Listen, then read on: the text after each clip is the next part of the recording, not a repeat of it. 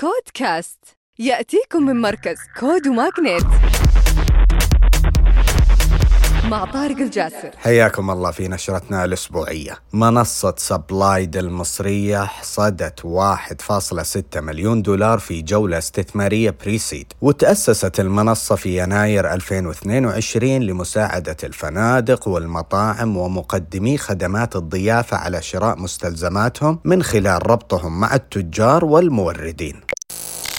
اندماج جملتي السعودية و Appetito المصرية وتحويلهم إلى نمو. وراح تتخذ من الرياض مقر رئيسي لها وتوفر إمكانية حجز مساحات عمل للأفراد أو للشركات بالتعاون مع مساحات العمل والفنادق والمقاهي واستئجار غرف اجتماعات ومكاتب خاصة.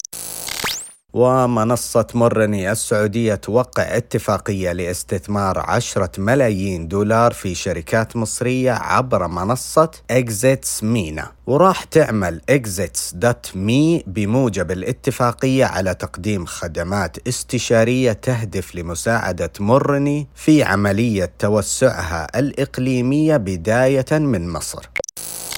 وأخيرا شركة Letswork الإماراتية تجمع 2.1 مليون دولار في جولة استثمارية seed بمشاركة The Space KSA و500 VC MENA وغيرهم. وهذه الشركة تأسست عام 2019 وبتساعدها هذه الجولة بإطلاق خدماتها في السعودية حتى تكون خامس أسواقها بعد الإمارات والبحرين والبرتغال وأسبانيا. وراح تمكن المستخدمين من حجز الأماكن بنظام الساعة أو اليوم. ختاما تذكروا أن الابتكار هو أصل الريادة. كودكاست.